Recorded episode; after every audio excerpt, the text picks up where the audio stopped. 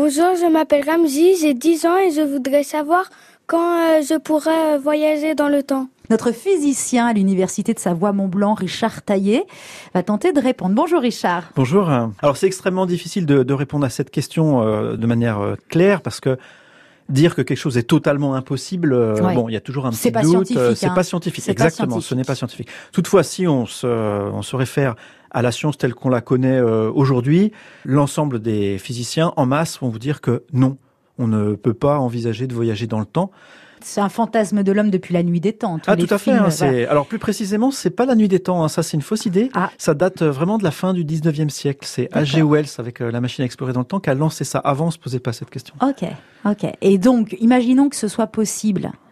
Euh, ça le serait sous quelle forme? Alors, je vais faire mon, scientifique pénible en fait, hein, parce que c'est pour ça que vous m'avez invité. Donc je peux pas répondre à une question en disant que c'est pas possible et puis en, en disant si c'est possible, qu'est-ce qui se passe? Vous travaillez dessus, les physiciens Pas ou pas du tout. Non, non. Il y a très peu de gens qui travaillent sur ça. C'est euh, c'est un sujet qui est beaucoup plus dans la culture populaire que dans le, les travaux des physiciens. On n'a pas tellement en fait de, de point de départ pour travailler sur ça. Le temps, c'est quelque chose de très immatériel. C'est un, une question presque philosophique en fait. Hein. Je dis pas que c'est pas une question importante. Hein. Ah bah c'est fondamental. Elle est fondamentale. Le nombre de gens qui, qui rêvent de ça. Ramsey et nous, D'accord. Donc on imagine aujourd'hui la réponse est non, on va rester scientifique. Demain les avancées sont telles que peut-être ce sera possible. Qu'est-ce qu'il nous faut comme avancée physique, scientifique pour que peut-être on commence à imaginer euh, que c'est possible? Alors pour ça, il faut comprendre euh, ce que c'est que la gravitation. Ça semble un petit peu paradoxal, mais la théorie qui décrit le temps et l'espace, en fait, elle décrit aussi la manière dont les choses s'attirent. C'est Einstein qui a découvert ça.